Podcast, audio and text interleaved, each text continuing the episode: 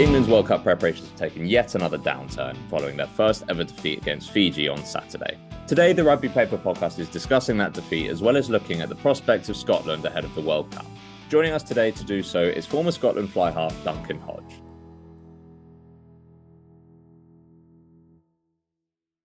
The next international rugby fixture will be that Rugby World Cup opener next Friday between France and New Zealand. The warm-ups are done. Summer Nations series is behind us. Um, particularly exciting for most people, maybe not if you're an England fan, but if you hail from Scotland, like today's special guest, that's certainly the case. Former Scotland fly half joins us today, Duncan Hodge. How are you doing, Duncan?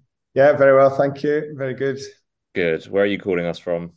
Uh, just at home just now. Got a bit of coaching this afternoon. Um, but yeah, just at home. Sunny day in Edinburgh, no surprise. Is that you're still in coaching then at the moment?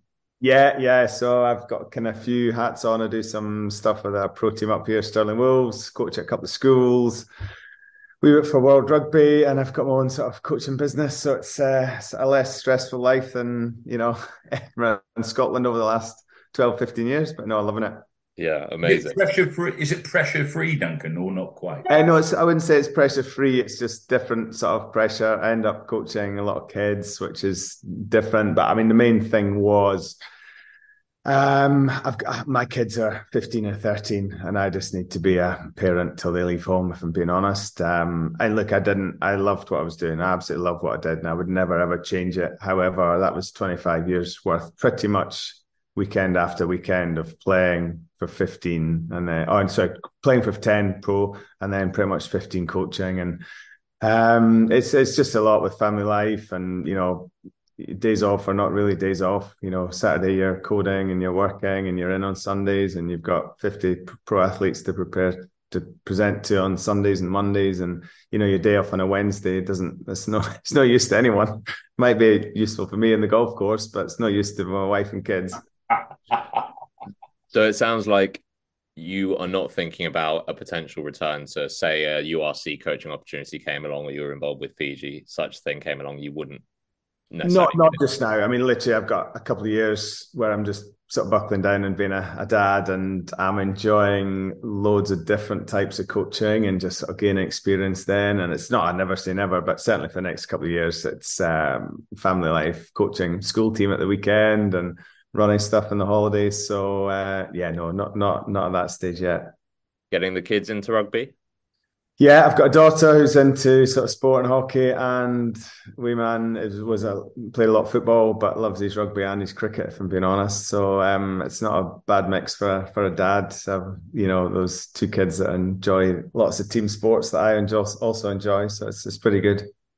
Sporting family, I guess that's probably not surprising, is it? Um, let's rewind to your um, international coaching with Fiji. Obviously, the headline of the weekend, the biggest headline, and we'll start with that before we get to Scotland, was the Fijian win at Twickenham. Um, tell us about your time at Fiji, first of all. Yeah, I mean, it was a really bizarre one. I, I just left Edinburgh about three months before, and then I got a couple of calls from mate Nathan Hines and then Richie Gray sort of saying, you know, I, I'd sort of plan to take maybe three, four months off and so, all right, okay, I'll just, you know, play golf and see my kids. And but life just doesn't work like that. So, so I got a couple of calls and they said, oh, what are you doing in, in November? I said, oh, not masses. I've just got a few bits on. And it was obviously COVID times. And I worked with Varen Cotter for two or three years at Scotland, and none of the staff from the other side, from sort of New Zealand, could could fly and could work. So, yeah, sort of jetted in there. They sort of got a staff. So Gareth Baber was head coach. He'd coached them sevens, myself, Richie Gray, Rory Best. And then they sort of assembled some external physios and S and C. And, um, yeah, so basically I had a, a month or three and a half weeks um, in Madrid and Cardiff, locked in a hotel, coaching twenty-six. There's a squad of twenty-six, um, and it was an amazing experience, incredibly lucky. And my only slight in was that four of the guys had played at Edinburgh. So Aroni Sau, Bill Mata, um, Mesu Kunavula and Leroy, uh, tight head prop, they'd all played with me. So uh, there was a tiny bit of familiarity. And then with Gareth, Gareth Baber as well, Um, he'd obviously coached the sevens team out there, knew them pretty well. So yeah, we sort of arrived on a Sunday night in Madrid and played Spain five days later, uh, Wales seven days after that, and then drew with Georgia back in Madrid uh, another six days after that. So like, it was an amazing month, um, totally out my comfort zone. Um, sort of, you know, it was it was it was it was just quality, just totally different culturally. Um, the way I've somehow described it since is like a sort of stag weekend with no alcohol. The, these guys just love each other. They just, they're such good mates. Um, they get up in the morning, they're whooping, they're hollering, you know, we'd sort of church service at night.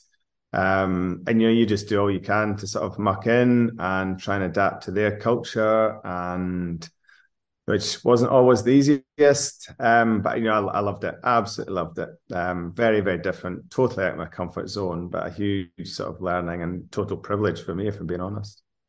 Tell us about what you were, well, you were just saying it off air, actually. It was super, um, very, very interesting, the sort of shortcomings in the Fijian coaching setup and style that maybe you no longer feel is impacting them in twenty twenty-three, negatively, that is. Yeah, I mean, the things at the time there were, you literally, we, we we all arrived on a Sunday night and we'd sort of five, six days to prepare. Now, in my sort of world, you know, working in Edinburgh and Scotland, you know, I know the prep that goes into essentially tier one sort of autumn, autumn internationals or Six Nations, where you've got a couple of weeks in camp, so you've got three or four mini camps and you've got forty players on tap and you've got fifteen against fifteen. You know, and I think COVID had an impact, but, you know, we had twenty-six players, of which two or three are injured. So, you know, we, training numbers weren't great. Um, you know, literally, we couldn't do much training. It was kind of like high-level management, getting a team functional without curbing them, because, you know, they want to play how they want to play, and quite rightly so. You never, ever want to detract that. You know, so it had its sort of challenges. And at the time, you know, always probably with Fijian rugby, you're going to get targeted up front, set piece, maul. You know, they're going to target front five who maybe don't play that high level of rugby. At that time, for example, Ben Volavola was playing ten, who was sort of third choice at Stad, not getting much rugby. So there's probably a couple of things now when you evolve it through and you see them beating England at the weekend. And the first would be the drew of the team over in Super Rugby, who you've got now a front five who are playing every week. You've got a nine and ten who are playing every week and are just learning how to manage a game, fitness, all these sorts of things. Um, and plus, in this last three months, you know, and I, I can't really comment, but I'm assuming they've had a three-month block of S and C fitness, um, you know, adding in some layers of gameplay and structure and just things that you can't do in five days before a before a test match in autumn. So, and we all know the, the level of talent that is there. Um, so it just makes total sense to me that we're sort of seeing these results, um, and probably the discipline bit on top now. Um, and, you know, knocked over England at the weekend. So speaking as a as a ten, uh, Duncan, uh, I, I felt on Saturday, and we, we, we all go back with, you know, I mean, Fiji have had some great tens of a, of a particular style. I mean, we go back to Serevi, Um, and, you know, Volavola could do a thing or two. Um, you had scrum halves the same, you know, Matavalu and, and, and um, I mean, they, they, they were sort of uh, almost like nuclear fission players. You, you, you, it was just an explosion of, of, of a combination of, of, of raw talent and imagination and, and backing themselves, backing their own individuality and all that kind of thing. It seemed to me on Saturday, with Muntz, that you had a ten who actually understood percentage rugby. And I'm not trying to make everything sound really dull here, but in terms of the structure that you've just referred to, there's a bloke who can, who understands structure and understand, and his game instincts and his game management instincts seem to be quite high, even though he's quite a young bloke. Yeah, and I think that's that's probably an individual thing, and I, I probably think it's a volume of training load over the last three months as well, whereas it's not only him, it's the players around him that are all now probably on a different tactical sort of level, as it were. So I, I think the, the sort of combination of the two, of the, the sort of training volume, plus you've got a ten in there who who has got those skill set, but also has got a big volume of rugby under under his belt in the last couple of years as well. Like, and it is, you know, every game you're gonna you're gonna talk about tens, you're gonna target tens. They're, they're just such a crucial position that, you know, if, if you're if you're only getting fifty percent of your decisions right, you're going to struggle. Whereas look, no one's going to be perfect, but if you're getting eighty, eighty-five, then you're going to be, you know, a team like Fiji is going to be competing against anyone, as as I see it. So I think that is a, a massive factor. The sort of nines and tens and and how they're playing and how more comfortable they are with sort of test rugby, it looks like. Is this to say then, obviously, you say that Fiji are most likely fitter. I think we saw that it was around the seventy-fourth, seventy-fifth minute against England, where England were, you know, really taking it to them. And Fiji put in a massive defensive set, which you could argue, you know, the Fiji of, well, the Fiji that we know, those last twenty minutes, that's where they leaked most of their points. So I think that was very, very telling. But is that you saying then with someone like Munce at ten, with improved fitness, with improved structure, with the talent that they have, Fiji's no longer a banana skin, but don't get me wrong, England were poor, but still you're taking down one of the rugby heavyweights and all of a sudden everyone could be in trouble. Yeah, well, again, I think it's a combination of everything. It probably, again, without having that negative slant on it, but the fewer mistakes they make, the more time they're spending with the ball than without the ball. And look, they love having the ball. So, and it takes more energy to defend, you know, plus fitness, plus discipline. You know, you know, you guys talked about me coaching, you know, almost a couple of years ago now, but, you know, we played Wales. We're, we're going great, twenty-five minutes, and then Aroni Sau gets sent off. And you're going to struggle to, you know, win the game from there. And similar, if you back up a couple of yellow cards and you're playing with thirteen, fourteen men for big chunks of test matches, you're going to, you're, you're going to be defending longer than you are attacking, which saps your energy and, you know, it, it just sort of drains your, drains your fitness. So I think there's probably, again, there's, there's a, there's a combination of everything in there. Is it reassuring for you as a Scot, Duncan, that you can't play Fiji until the semi-finals? Well, I mean, that whole group is going to be quite something, isn't it? I mean, I saw something, I think, online last night where it, it kind of ranked the, the seedings in the pools. And the point that was being made was, like, obviously, this, this, this, the seeding bit's a different argument. But the point being made by, I can't remember where it was, but essentially said, the pools, essentially, the top two pools are seeded one to six, and the next two are seeded sort of, you know, whatever it was, seven to eleven. So in a World Cup sort of point, you know, it doesn't matter the, the standard of the pool, but the pool is going to be, you know, the pool itself is going to be, it's going to be mental. You know, yeah. You got, you know, Wales, Georgia, you know, Fiji, Australia, you know, that's, that's, you know, you know, whatever it is, five, six huge games of rugby. Whereas that, I don't think we've potentially we've seen that in, in previous World Cups. No, correct me if I'm wrong, but I would say three of the pools, you can't say for sure which two teams are going to get through. I think we're all in agreement that New Zealand and France will likely get through their pool. Yeah. Where I don't think you could say that there are any almost nailed on couple of teams to go through now, especially not after this weekend. Yeah, no, I'd, I'd agree with that. It's interesting. Nick, how was Twickenham? Yeah, uh, it was weird. Really weird. Really, really weird atmosphere. I was kind of like walking away. I was very much sort of shocked but not surprised is how I would describe it.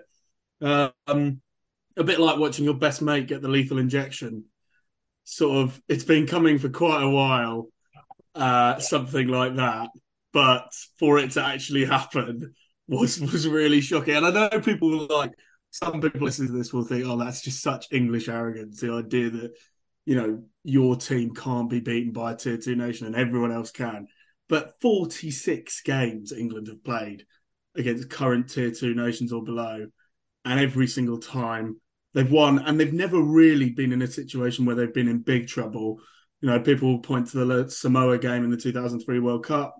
I'm sure there are a couple of other examples where England have been close to being in trouble, but um, they, they they never never to the extent that they were in into the last ten minutes on Saturday, and then they obviously lost it anyway. And I made a list of some of the records that England have broken for themselves in the last eight years. And there are some positive ones in there, I'm sure, but I've left those ones out. So uh, first group stage Rugby World Cup exit, first finish all fifth of fifth or below since the Five Nations became six. First Six Nations campaign with defeat in all three Triple Crown games since nineteen eighty-six. First loss to Scotland at home in thirty-eight years. First loss to Argentina at home in sixteen years. Biggest ever home defeat and first defeat to a current tier two nation. That's things that England have done in the last eight years alone. Are the, are the Wise okay? Yeah, I think, I think you know, um, that's just like, I just couldn't believe it. Even after the press conference after, I was like, it's, surely, surely there's going to be some kind of extra time to be played to make sure England win. But no, Fiji were terrific. Fiji were terrific. Um, yeah. And and also, particularly given the start they had, I thought after the start, I thought, oh, okay, normal services resumed. But um, they were just totally in control.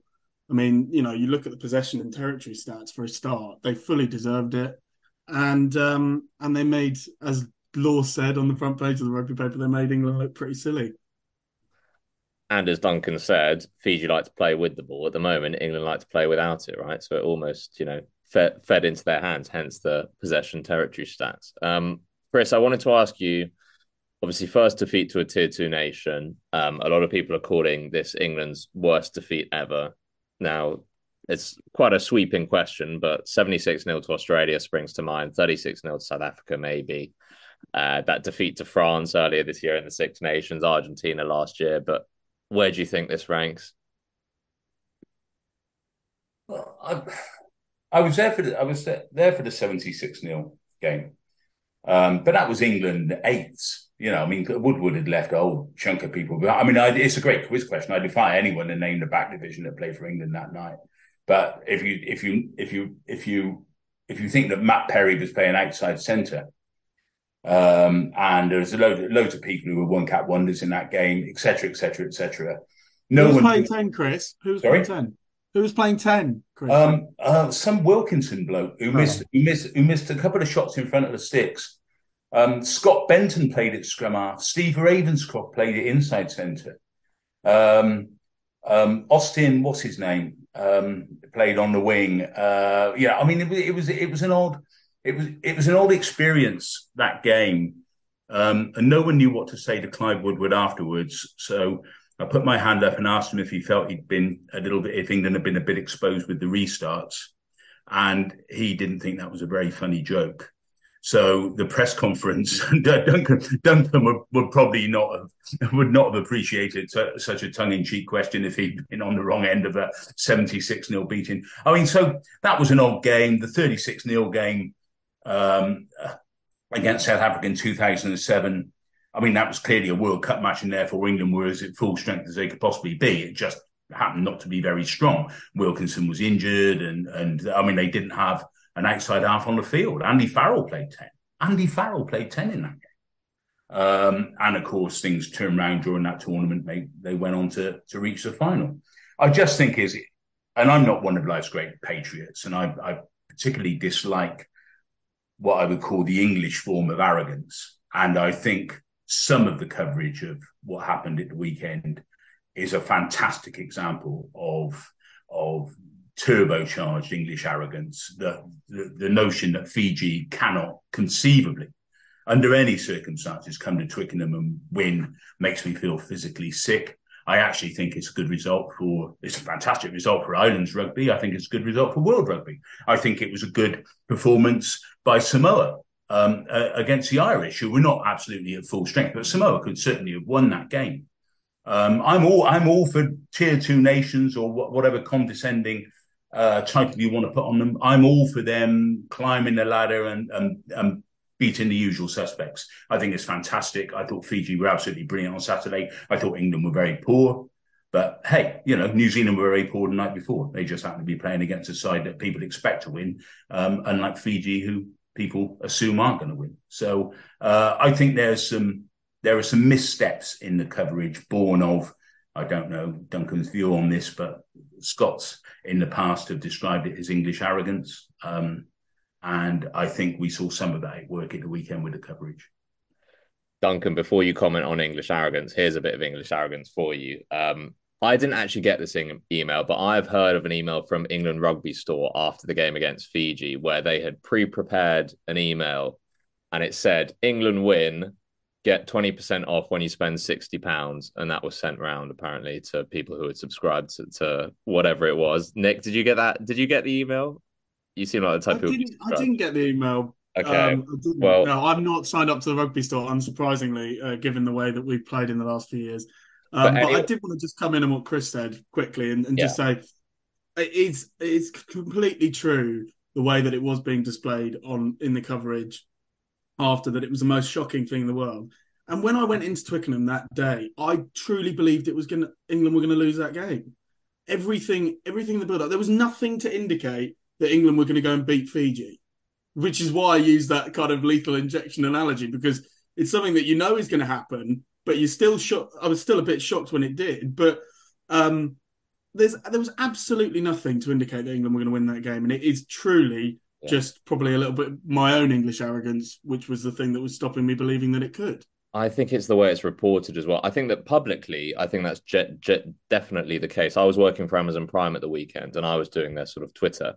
And I did a poll, who's going to win England or Fiji? And this was to, keep in mind, this was to an audience that was primarily English. forty-two percent said they thought Fiji would win. Now, that's quite high. And yet it's being record, reported as the biggest shock ever. Now, a big shock is a, you know, a seventy-thirty or an eighty-twenty, not forty-two percent. Um, so in conclusion, Duncan, are the English arrogant? I, I, I just, I think there's just potentially a misunderstanding just now about how with... The, some of the parts now, Samoa, Tonga, play Scotland in the World Cup, Fiji, give them proper prep, and with some of the eligibility rules that have come in, that the, these teams are twenty, twenty-five percent better than they were a year ago. I've got no doubt about that. Um, so, and I, and I think potentially the wider public, well, it seems like they did in that poll, they did understand that, but maybe... Maybe it's just an easy story for the press to write that it's a hugely, huge surprise when I actually don't think it's a massive surprise, as, as probably we're alluding to here. That's, that's it's, it's interesting. I mean, I mean, there's a. There, there, I, I should point out, uh, Ollie, um, to someone who's young enough to be my grandson, um, that Twitter is now called X. So come on, catch up, please. Um, uh, I mean, I mean you, you, you really, you know, you know keep, keep, stay, keep down with the kids, mate. Uh, that, that's the thing. I, I, I do, I do think that there's, there's a general misunderstanding in, in, in the way sport is covered. Sport in general, uh, or the big sports in general, is covered uh, in the press. And crikey, I spent, I spent twenty odd years in Fleet Street. I sort of know how the thing works. But there's a misunderstanding of England's place in the world. It's not just a misunderstanding of, of a twenty-five percent improvement in Fiji and Samoa. There is always this assumption, always this assumption. And when the assumption doesn't fulfill itself, there's an extraordinary reaction of this is the worst ever. And I don't really buy it. I seriously don't buy it. I mean, it's, it's, Fiji were good winners, good winners on Saturday. They could have won by more, certainly. Could have won by more, and um, and it, it just, I do take some sort of uh, some sort of glee at times, even though I'm as English as the day is long. Uh, I do take some glee that the old English, it's the West Country in me, basically, that the, the the the old establishment assumption that England are going to beat everyone except the All Blacks and and um, and the Springboks. I do find it sticks in the craw a little bit, and I, I just think it's laughable these days. I think the, the, the playing field is levelling, and the more it levels, the happier I am, because I'd like to see good contests. I don't want to see hammerings. England missed twenty-seven tackles against Fiji, so you have to say that the work Kevin Sinfield is doing is coming under fire a little bit. And obviously Steve Borthwick has very much handpicked his coaching staff to be the mould that he wants it to be. It hasn't worked so far, without a doubt. Um, and one thing that's called into question is whether there is the requirement for a Southern Hemisphere coach in a Northern Hemisphere backstop. Um, and Duncan, I wanted to ask you about this, because obviously you went into Fiji, um, into the Fiji setup as, you know, heralding from Scotland. Do you feel that that mix and match is important to have in an international setup, given the different styles that each nation will play? Yeah, I think this this this uh, on this sort of topic, I think there's probably two key things I think, one, whoever the head coach is, has to be comfortable with his staff. I think, you know, I, you know, and I think we probably all, you know, associate that with our working lives. And it's it's good to work with people you know and trust, and good people. So I think that's one point, you know. So, and sometimes when you get that, you might lose out on a bit of, I don't know, technicality somewhere else, or a bit of information somewhere else. And probably the second bit is, as you're saying, is, you know, it is important to have different opinions, different sort of mindset, different experiences. So for me, it's always sort of balancing off the two. And I, I, I don't think there's any massive kind of right or wrong. I just think whoever the head coach is has got to make those those sort of calls and sort of balance that off. But certainly when a new person comes in, I think it, it is good and refreshing, and they can, whether it's even challenging the coaches to coaching methods, styles, questioning, whatever that might be. But it is also important that if you're a head coach, you've got so much going on that you you need to have people you sort of trust around you. Um, yeah, so I've kind of budged the answer slightly, but I think it's, it's it's it's a balance of those two things, and it's it's not an easy thing. And again, availability of coaches and timing is is is not a sort of perfect science either. This this is a pretty inexperienced thing, the coaching team, isn't it? I, I mean, look, Borthwick's been coaching, been coaching since around, you know, sort of twenty fifteen when he was when he was with Eddie in in Japan, uh, and you know, I mean, everyone who knows Steve knows how, um, even though he he really loathes the public facing side of the job, it's really not him. He's always been pretty suspicious of, of the press and a very guarded individual. But technically and analytically and what have you, I mean, Steve will, you know, there won't be too many people who know a fat lot more about his areas of expertise than Steve does. But Kevin Sinfield, I mean, I'm sure, you know, he, he could be the next Sean Edwards. Who, who knows? But he's relatively new. And he's come from a different sport. Richard Wigglesworth is relatively new. He was playing ten minutes ago. It was, you know, and, and suddenly he's in charge of the England attack. So then it all comes down to what input do the senior players have in, you know, in the in the coaching and strategic and tactical mix. And that's something, without being in the in the inner sanctum at Penny Hill Park, I don't know how much Owen Farrell or Ellis Genge or George Ford or what have you have to say on these things, and, and how they're trying to shape England's game in partnership with the coaches. You imagine George Ford. I mean, from my experience of George, is a real student of the game, what Brian Ashton would have called a real student of the game. So George will, you imagine, would be bringing a hell of a lot to that mix, whether he's starting the game or not. But quite how that's working out behind closed doors, I don't know. Look, I we've got Jerry Jerry Guscott coming on next week, so I'm sure England will be thrown under the microscope even more then. So just one more question on this discussion before I put a pin on it and we move on to Scotland. Um, England's attack looked very different when Marcus Smith came on at fifteen. Freddie Stewart, question marks about his defence, about his pace, um, about his positioning, and potentially not offering enough with ball in hand. Obviously, he's a master under the high ball. Um, it was a pseudo B-Tech Richie Mwanga, Bowden Barrett type situation when Smith came on. Nick, you're smiling. What did you make of it before I asked Duncan?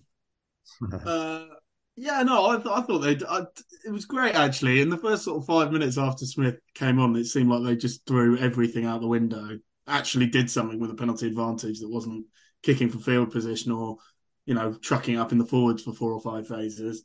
Um, nice little chip through. A lot of desire from Marcus Smith. And I thought...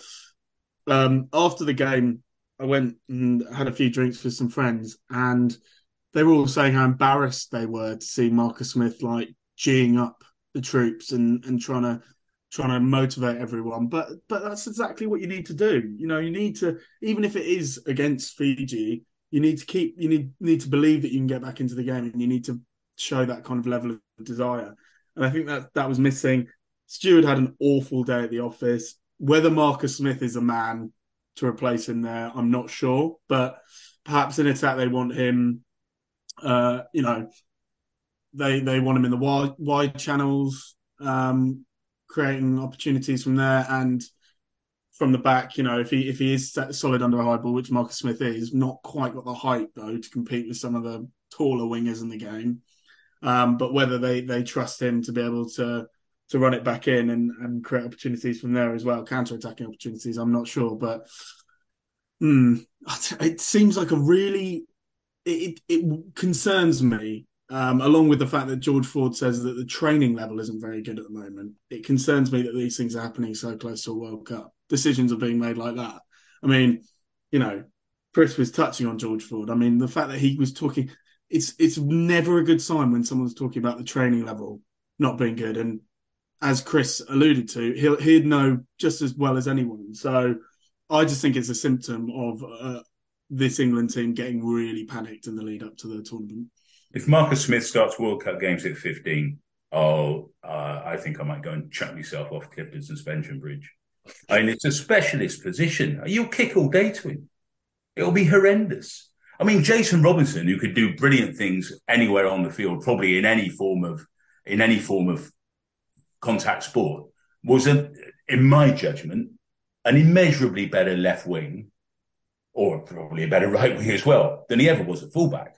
I mean, I, I can remember England players saying about Jason when he got injured, well, at least whoever comes in next week will know what they're going to do. Now, at fifteen... That's quite a diff- if you're completely unpredictable to your own teammates.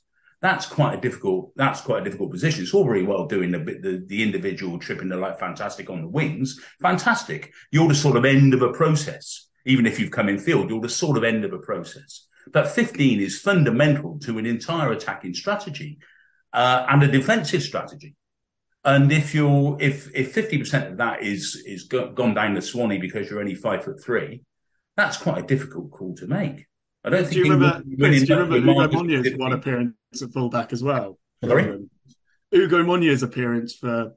Yeah, and there was a reason there was only one. There was a reason. Talk, talk to Mark Cueto about it. That's an unbelievable thing. I mean, someone had to be the brains of that back three. Chris Ashton was on one wing, Ugo was at fifteen, and Mark Cueto was on the other wing. Uh, uh, here endeth the lesson. I'm out of my pulpit now.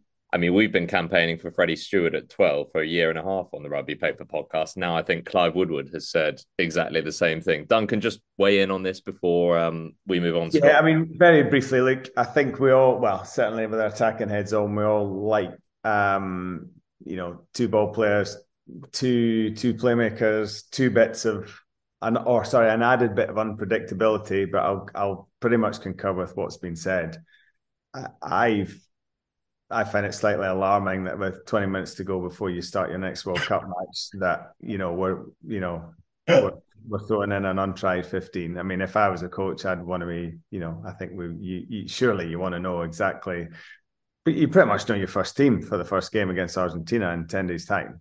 You would think. Um, so that that'd be yeah, I totally agree with that. But that's the bit that sort of slightly worries me.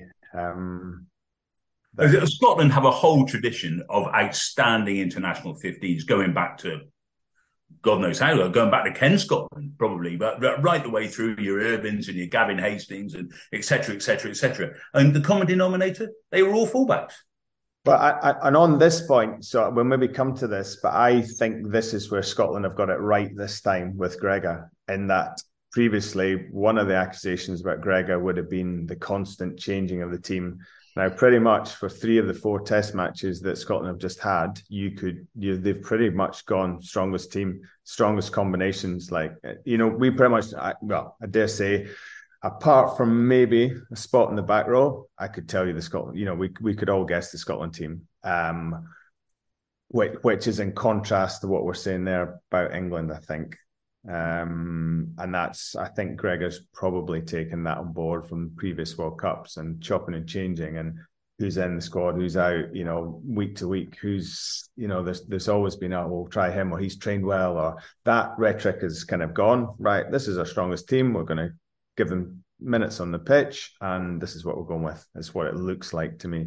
I was going, just going back a, a, a couple of sort of mini conversations ago when we were talking about the fact that the England the England coaching squad is relatively inexperienced. Actually, do you think with Gregor, who, who um, I'm sure wasn't the complete maverick he was sometimes painted as as a player, but he had that he had that he had that side to him, certainly. I mean, Gregor's really been through the fires, hasn't he, as a as a coach? Do you do you think that he's now he's now coaching at something towards an optimum level because he's had this a massive experience, good and bad?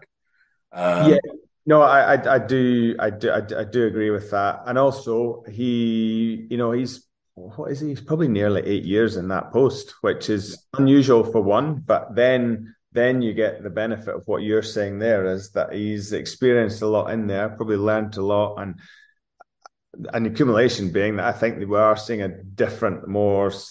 more settled kind of Scotland coaching setup and side. And within that, along the way, there's actually been a fair bit of churn of coaches, um, but there has been a couple of constants in there. Um, so, yeah, no, I think it is, it's, it's a good point, and it probably is true. And, and is there finally, in, in, in your in your judgment, Duncan, a, a genuine meeting of minds between Gregor and, and Finn Russell? Because uh, I mean, there was all the, there was all the, the traffic in the papers about Finn and and falling out with Gregor, and you know, the big standoff, blah blah blah blah blah. But but they now seem they now seem to have found a page they can both sing from. Yeah, I mean, look, I mean, I mean, I coached Finn when he was when he was young, you know, sort of two thousand thirteen, just straight into that team. And obviously, right. But I mean, around that time, you know, around that time.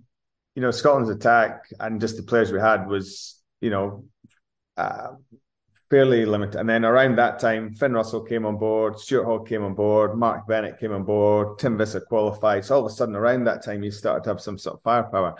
Um, and look, I'm close enough to it that I don't want to ask the ins and outs, and I generally don't know them. But, you know, when when considering what's gone on, and then Finn Russell's captain two games ago, you've, you've got to assume that Yeah. Um, you don't take that lightly, so I can only assume things are pretty rosy, and certainly it seems to be getting displayed on the pitch as well, which is which is the main thing. Is this the best Scotland's backline has ever looked, do you think? Yeah, I think so. I think it's the best team Scotland's ever had. I don't think there's any debate. I mean, you might get, you know, players from the, I don't know, sixties or seventies or eighties saying something, you know, and this comparison's been made, but. Well, take the pro era, certainly. I mean, they are strong. Um, um, there's a couple of positions they don't have huge strength and depth, and I think that's where teams will target them. But, you know, you look at some of the competition at centre, in the back row, in the back three, um, you know, they're, they're strong all over, really. Currently as well, have very few injuries, so they've been lucky there. Um, so, look, they should be... should be should be confident, and you know, they are definitely a strong team. Just to zoom in a bit on those positions that lack depth, which are they in the way you see it? Yeah, I mean, front front row, um you know, behind Xander at tight head, the whole front row probably will. I mean, I think they're strong, but I mean, I think they're going to get targeted there by um South Africa and Ireland. Other than that, I mean, they're pretty strong. You know, probably add in front five. You know, you've got Gilchrist, Richie Gray, Skinner, uh, good players. Um, back row, you've got tons. Uh, you've got good nines. Behind Finn, uh, and I'm, that's not a reflection on Ben Healy. That's a reflection on how good Finn is. Um, the, the drop-off is there, and that's that's just because Finn's a standout. I mean, it, my belief is that if Finn's playing, Scotland can beat anyone. Um, if he's not, they can't. Um, it's fairly black and white for me. And that's just because Finn can do some incredible things and do he, he just terrifies defences. Um, and look, he may make a couple of mistakes, but he'll just as easily create, you know, he could be, you know, they could be getting pounded, you know, after sixty minutes. Finn's still on the pitch, two bits of magic, you know, there's ten, twelve, fourteen points that can turn a game. Um, and then back three, you've got Stain, Darcy, Doohan. You know, centres, Jesus, three or four centres are all, all good players as well. When you um, when you talk about the type five, Duncan, and and, and I don't suppose you spent much time in the type five on the field, um, but on, on, on Friday night, the Springboks went with a seven one split on the bench and put on seven new forwards, I think simultaneously. Am I right, Nick? Um, I, uh, yeah. I, I mean, it's about forty-eighth or forty-ninth minute. It was, it was as near as damn it. I mean, that. I mean, I, I think that that's distorting the game, and that's a whole new. That's a whole new. Um, that's a whole new discussion as whether whether we should even be going down that road. But that's where we are at the moment. When you're playing them in a world in a World Cup pool match, they could easily do the same thing to you. Can can Scotland live with that? Uh, well, that'll be the that'll be the question mark of how far the Scotland team have come, and largely in terms of sort of depth of squad, but also in terms of fitness. Like, I know teams will, and, and this is regional wise as well. This is not just national. Will have targeted Scotland kind of fitness conditioning wise in the back end of games. Um, and look, I, I, my belief is that that's still where South Africa and Ireland will go at Scotland with that power, that last twenty, twenty-five, half hour of the game. And that's and that's the point. I mean, you know, you can't tell me Ireland are going to bring, you know, like for like, Scotland make two, three changes in the backs, Ireland do so. Is it going to affect the game? Not, not hugely for me. It'll be, like you say, in that pivotal up front, who's got what with half hour to go coming off the bench. I think that's that'll be a real sort of story. Talk to me a little bit about Jack Dempsey. Would he be your starting eight with the way he's playing over Matt Ferguson?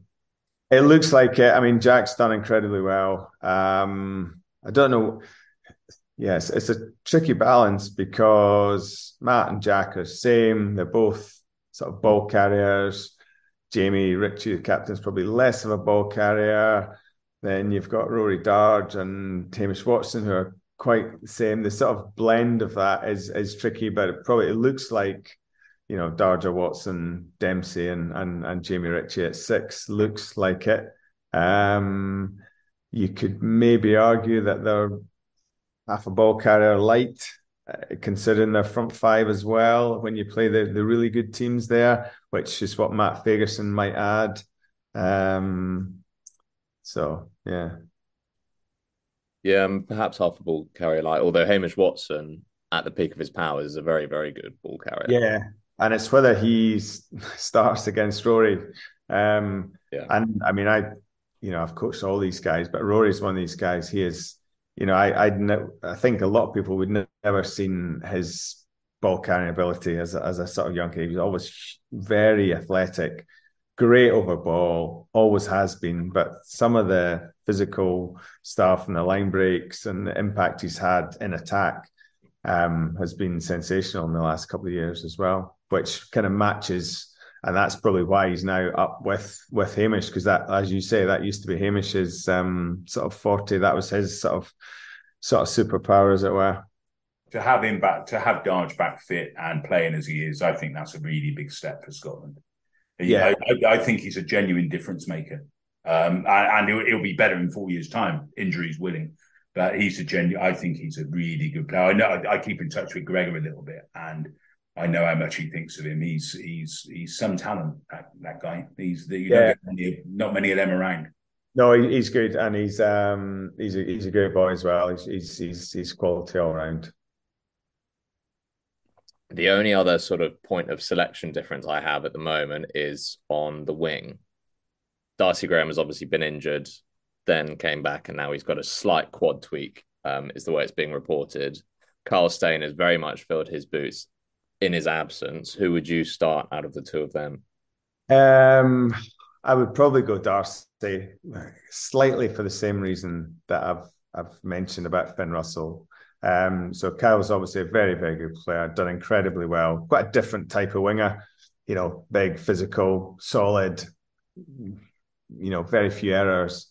But Darcy's more in that um, sort of Finn Russell mould. And I, not that Darcy, you know, makes mistakes, but you can you, you can just do some freaky stuff. Like, you know, he, he can just beat a couple of players and give you five or seven points out of nothing, really.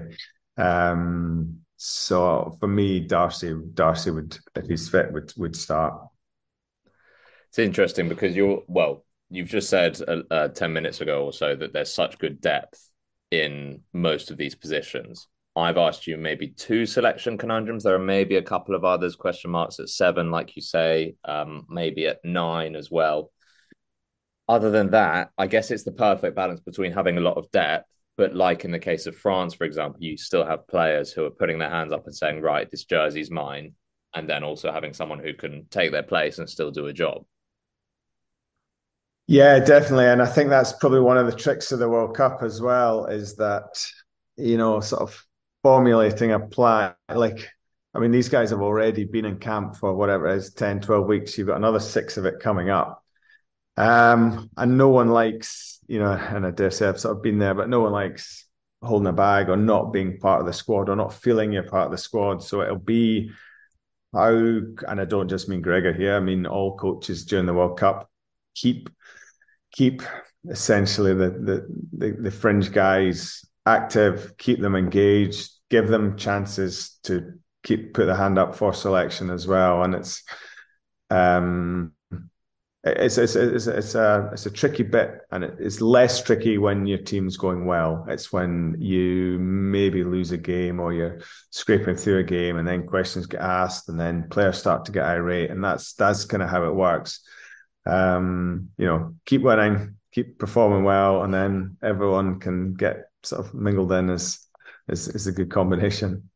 Duncan, one of the players who came out of the Six Nations um, with uh, a hell of a lot of credit, having started it in a general sort of state of wider anonymity, if you like, was uh, Tuipulotu. Can you give us some idea of his importance to how that back line works, given you've got a ten of Finn Russell's very distinctive uh, type, and you and you've got a, a runner as good as Hugh Jones, and you've got some real gas. Is is he just the cement between the bricks? Is he? Yeah, I mean not, exactly. I mean, he, he's not a guy I'd seen a lot of before he came over, and I still don't know him. You know, he's probably one of the that back line that I know the least well. Um, but for example, like I went through to Glasgow uh, just to see a couple of this about six months ago, and he was straight up shaking my hand, blah, blah, blah. You didn't know me from Adam. And but seems like an absolute genuine guy. Um, obviously, he's taken a sort of leadership role. Um, so he's obviously highly respected there. And I think the other bit, which ties in with your word around sort of cement and glue, is that I'd probably seen him as a kind of sort of ball carrying, you know, gain line type of centre. But, you know, what we're seeing is he is, he's either had these, he's either developed his game, or we just hadn't seen this other part of his game, because like you say, he does everything. You, you know, you've got to watch him running, you've got to watch him passing, you've got to watch him kicking. Um, so he's, he's, so he's a great foil, foil because, you know, you've got Hugh who can, you know, has got a couple of attributes. You've got Finn inside him, who's got the full box as well. So, you know, between the three of them, they can almost tailor to whatever, you know, game plan, weather, whatever kind of comes at them, they can adapt and and sort of fire some shots. So he's it's incredibly important in rugby. It's incredibly important in rugby to have the straight man somewhere, isn't it? It's, um, you know, you look at that England back row in oh three, Delalio, massive name. Neil Batt, massive name. Richard Hill's public profile. I mean, completely undeservedly, because to me, he's one of the great blindside flankers has ever been. But his public profile was minimal. I mean, I mean, almost invisible compared to quite a lot of the players around him. But crikey, he was important, just as the straight man, really. Yeah, no, and I think, and that's what Sione can, he, he's got that role in him, but he does, he clearly has a lot more as well. So it's, um, yeah, they've they've got a pretty settled midfield there now, and they've got some good guys in behind as well too. Yeah, yeah, one hundred percent. I think it's a world-beating midfield, um, actually, without doubt. Um, let's do your random rugby fifteen very, very quickly. I've just got a couple more um, things I want to talk about on the Scotland front very, very briefly at the end. But let's do the random rugby fifteen first, if that's good with you, Duncan. Yep. Yeah, let's get straight into it. Nickname? Hodge. Best rugby memory? Uh, England, beating England two thousand. Most embarrassing rugby memory? Uh, I think it was probably the next year, actually, playing England. And, oh no, it was two thousand two. I missed a couple of kicks I should have got, and I just didn't. I couldn't look anyone in the eye. It was just horrible. Should never have happened, but it did. Were the kicks from straight in front? Not straight in front, but just on a public stage, just a couple yeah. of cups I should have got. Just that was my job. I know history tells us otherwise, Duncan, but you Scots, you've got to let this England thing go. I, mean, yeah. I don't know, but, th- but this is the thing with me. I, I don't know. Yeah, I, I probably didn't. I mean, I think it was about three or four years I did start against England, which wouldn't have been the case with any other country. So it does seem to be sort of me and me and England. Don't know why. Uh, where are we? Pre-game tune. Um, I can't remember one specific, but at Scotland, when you try score, it used to be Song two by Blur. It used to come out afterwards, if that's an alternative. Post-game meal? Um, anything, really. Pizza, ideally. Best player you've played against? It's hard to pick one, but I, again, I played against Marshall, Mertens, Lomu, Cullen, Um, Umaga, so I'm going to go Lomu. Basically, I, I, like yeah. the whole All Black back line. Pretty much. Played them about three times within a year and got halved up every time. Have you ever had to tackle Jonah? Yes, and I actually tell a story that my, my son actually laughs about. So if you've got time, I'll quickly tell you. But I literally, I could see him. This was in this was at Carisbrook two thousand, so after that England game. And I literally, I could see him in behind Mertens.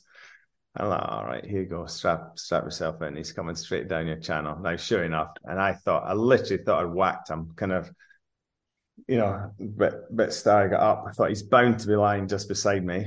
And literally looked over my right shoulder and he's still got another two or three on his back, about ten metres behind me. I thought I'd whacked him. But, yeah. Best player you've played with? I'm going to go Gary Armstrong on that. Nice. Favourite player right now? Uh, I love Dupont. Rugby idol. Tricky. When I was growing up, I loved John Rutherford, David Campese, Gavin Hastings, and then was lucky enough to play with Gavin as well. So those sort of three, probably. Favourite stadium? Um, Welsh, Cardiff, Millennium. Favourite gym exercise? I certainly wasn't bench. Um, I'm going to go dips. I'm going to go dips. That was my only sort of super strength in the gym. That's a new one. We haven't had dips yet. Uh, occupation if rugby didn't exist? Good question. Um, I would have loved to have been a cricketer. Love my cricket. Nice. What do you do? Um, mainly batsman, bowl to sort of keep myself busy, but batter. Superstitions? Used to like being out the changing room last, but the other one I am renowned for was, as a ten, um, I used to hate wet boots, hate them. So Friday night, I would dub in three pairs of boots. And I know some of the listeners here might not know what dubbing is, I get that. But that was to keep my boots dry. So I would arrive at the ground on a rainy day and a, the, the kit guy would have three pairs of socks. So I'd put boots and socks, warm up. They'd get all wet and baggy, strip them off. First half, new socks, new boots. Second half, new socks, new boots. Wow. Yeah. But that's an extensive pre-match routine. Goodness me. Who, what was it, Campo, that said he washes his car before a game? That was pretty extensive, wasn't it? Oh, yeah. yeah. And, and what's, he, what's he doing parking it on the halfway line anyway? It's the only way you stop Jonah Lomu. You indeed, yes. Drive at him. uh, rugby law you would change? Oh, um, I think it links into what we said earlier. I would, I would look at substitutions. I think we are breeding um, people who are not fit for eighty minutes of rugby, and then bringing on some fully fresh. Yeah. Monsters, thirty minutes now. That would yeah. reduce the size of players, and that for me is a, yeah. a quite a logical, easy one for me. And lastly, best thing about working in rugby? Um, just well, just the, the people. You know, working in a team sport is just amazing. Whether it was playing or coaching, or you know, now coaching and coaching kids, it's uh, it's. Um, I genuinely consider myself very, very lucky. Perfect. Top stuff. That was a great little random rugby fifteen. Thank you for doing that, Duncan. Um, okay, five, ten minutes left, if that works with everyone. Well, you're always the one in a rush to go, Ollie, so um, it's entirely down to you. I don't They're know. Bigger and better things for Ollie. It's because of your multiple jobs with all the various governing bodies. Yeah, he's, he's hosting a podcast for Amazon Prime after this. Well, indeed. In fact, you're the common denominator. He's got, he's got an identical script. You're the common denominator in rugby's governance crisis. you, you, you seem to be present when anything goes wrong. Yeah. I wasn't present at Twickenham on Saturday. Nick was. That wasn't a governance issue. Well, it may have been, actually. I think it was, but that's a whole other issue. We're not opening today because we'll be here all night, and I really do have to go. Um, okay, let's. So, Duncan, can I get a... I don't want a full prediction yet, but if Scotland do get out of their pool of death, who are they getting out instead of? Oh, um, I think Ireland. Okay. Instead of the world number one ranked, ranked side. Nick, is that answer testament to how good South Africa were looking on Friday? Yeah, I would say exactly the same thing as Duncan. And I wouldn't have said that before Friday, but... I agree. Um, sorry, there's someone smashing something in, in the background. Um, but no, I mean, they were they were just... the that forward pack, the performance from South Africa's forward pack on Friday was just unbelievable. I mean, they were just... They look... They looked, technically, they were brilliant. They were obviously incredibly powerful, incredibly fit as well. Yes, obviously, seven of them came off pretty much at one time, but they were just, it's just unplayable, completely unplayable for any other team in the world, which is why I also found it, I, I am finding it quite bizarre that England are trying to do an impression of them with a pack that's probably about one hundred kilos lighter. Um, but yeah, no, I mean, it, that's going to be really, really hard to play against. And their intensity as well, across the park, with the best atmosphere Twickenham's probably ever had on Friday. It was, you know, uh, New Zealand didn't play well, but any team would have would have been in big, big trouble that day. The one caveat to this is that New Zealand went in. I mean, they don't have, and Duncan was talking about backup and, and what have you in key positions. They don't have another Tyrell Lomax or Tyrell Lomax. That that's pretty clear. And they lost him early, and he's very important to them. Uh, they didn't have Retallick and they didn't have Frizzell. So, um, and and I, I I agree with Nick. It, I mean, watching it on the T V, it seemed that New Zealanders, in terms of the emotional, the the emotional dimension, were a mile mile off it, um, opposed to the South Africans. I think I think a huge amount of um, of intensity. The, the intensity gap was massive. Duncan, I'm guessing Friday's performance was the main, not the main motivator, but a significant motivator behind your answer. Yeah, de- definitely. Um, I mean, obviously South Africa looks like they've tried to make some sort of strategic changes in how they play. But then when you see the raw power and, you know, sixteen, seventeen forwards that, you know, can all do a massive job, and that still is where the game is going to be, you know, won and lost. So to sort of have that sort of combination of that upfront bit plus, you know, some of the some of the pace and the tries they can score, and you know they they can score from anywhere as well now. So um, yeah, I mean that is the and that's that's not taking anything away from Ireland, who are an incredible team and rightly, you know, up there. But I just. I, I also think Scotland are better matched. Um, again, going back to some of what we discussed, are better matched to match Ireland than they are to match South Africa. Yeah. That's how many how many hours are coaches um, are coaches spending looking at Kane and Moody all of a sudden? Because that was that was that was some performance at thirteen from him. Correct. Yeah. No, there's there's some of the little bits of skill where he intercepts that ball and then suddenly flicks it around someone's back. I was like, who's this guy? It was incredible. Yeah, it was superb. That that moment was just, yeah. And and it does epitomise the fact that their backs are incredibly skillful. Mm. It's not it's not like a South African team of old. Definitely um, not. It, it, it almost it almost sounds like an idiot's guide to rugby, doesn't it? Pick the most powerful people you have available to you up front, and the paciest people you have available to you behind, and you might win more than you lose. Yeah, that's actually a really um, good point, Chris. I, um, I, I might I might take up coaching actually. Yeah. Um, all well, all of the analysis around the game at the end of the day, if you can pick powerful forwards and skillful pacey yeah. backs, you're well, going to do all right. Chris, Chris England. Chris, England's version of that is Billy Vunipola as most powerful and Max Malins as most speedy. So what do you make of that? Well, uh, well, um, don't. I, I, I, I, I just think England are behind the curve in in a number of ways. I, I think I think they've been loyalty is a great thing, but I think that they've hung their hat on players who are past their best. Well, this is the most experienced World Cup squad of all time. Uh, yeah, yeah, but then.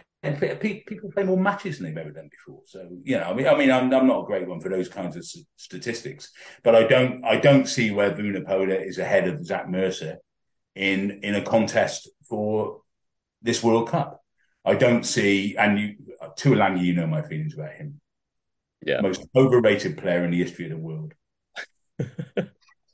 Right, Chris's scowl has now gone to a genuine look of resignation, so I'm gonna. Um, asked Duncan to just say a little bit about Stuart Hogg.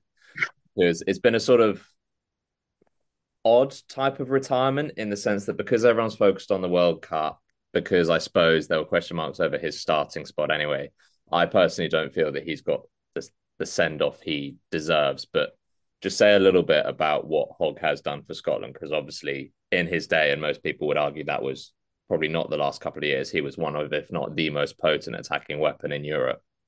Yeah, I mean, he's he's one of these guys that can do anything. You know, I first saw him actually probably when he was about fifteen or sixteen years old, and I saw him kick a ball, and I'm like, who is this? You know, at that time, he was a tiny, scrawny little kid, sort of long, floppy hair. Um, but he, he again, he can do everything. He can run, he can kick, he's abrasive. Um, and again, he came into the Scotland team, I think he got capped down in Wales, would have been twenty twelve, twenty thirteen, at a time when Scotland didn't have much firepower, shall we say. You know, and, and he, certainly attacking-wise, probably for about ten years, has been the sort of leading attacking light. And yes, there's been guys within that, you know, your Tommy Seymours and Mark Bennett's and Visser and, you know, Finn alongside that. Um, you know, but he's been the sort of one constant every game that I guarantee if you're sitting in an opposition team room, you know, analysis department, you're going, well, we've got to watch this guy, we've got to watch this guy, we've got to watch this guy. And, um, you know, and to, you know, like, get all the caps he's got, to play as well as he has done um, is is incredible. And, yeah, I think with the World Cup, it has gone under the radar sort of slightly, and it was a surprise. But um, I think when, when people look back, he'll still be, you know, you know, one of Scotland's best ever players.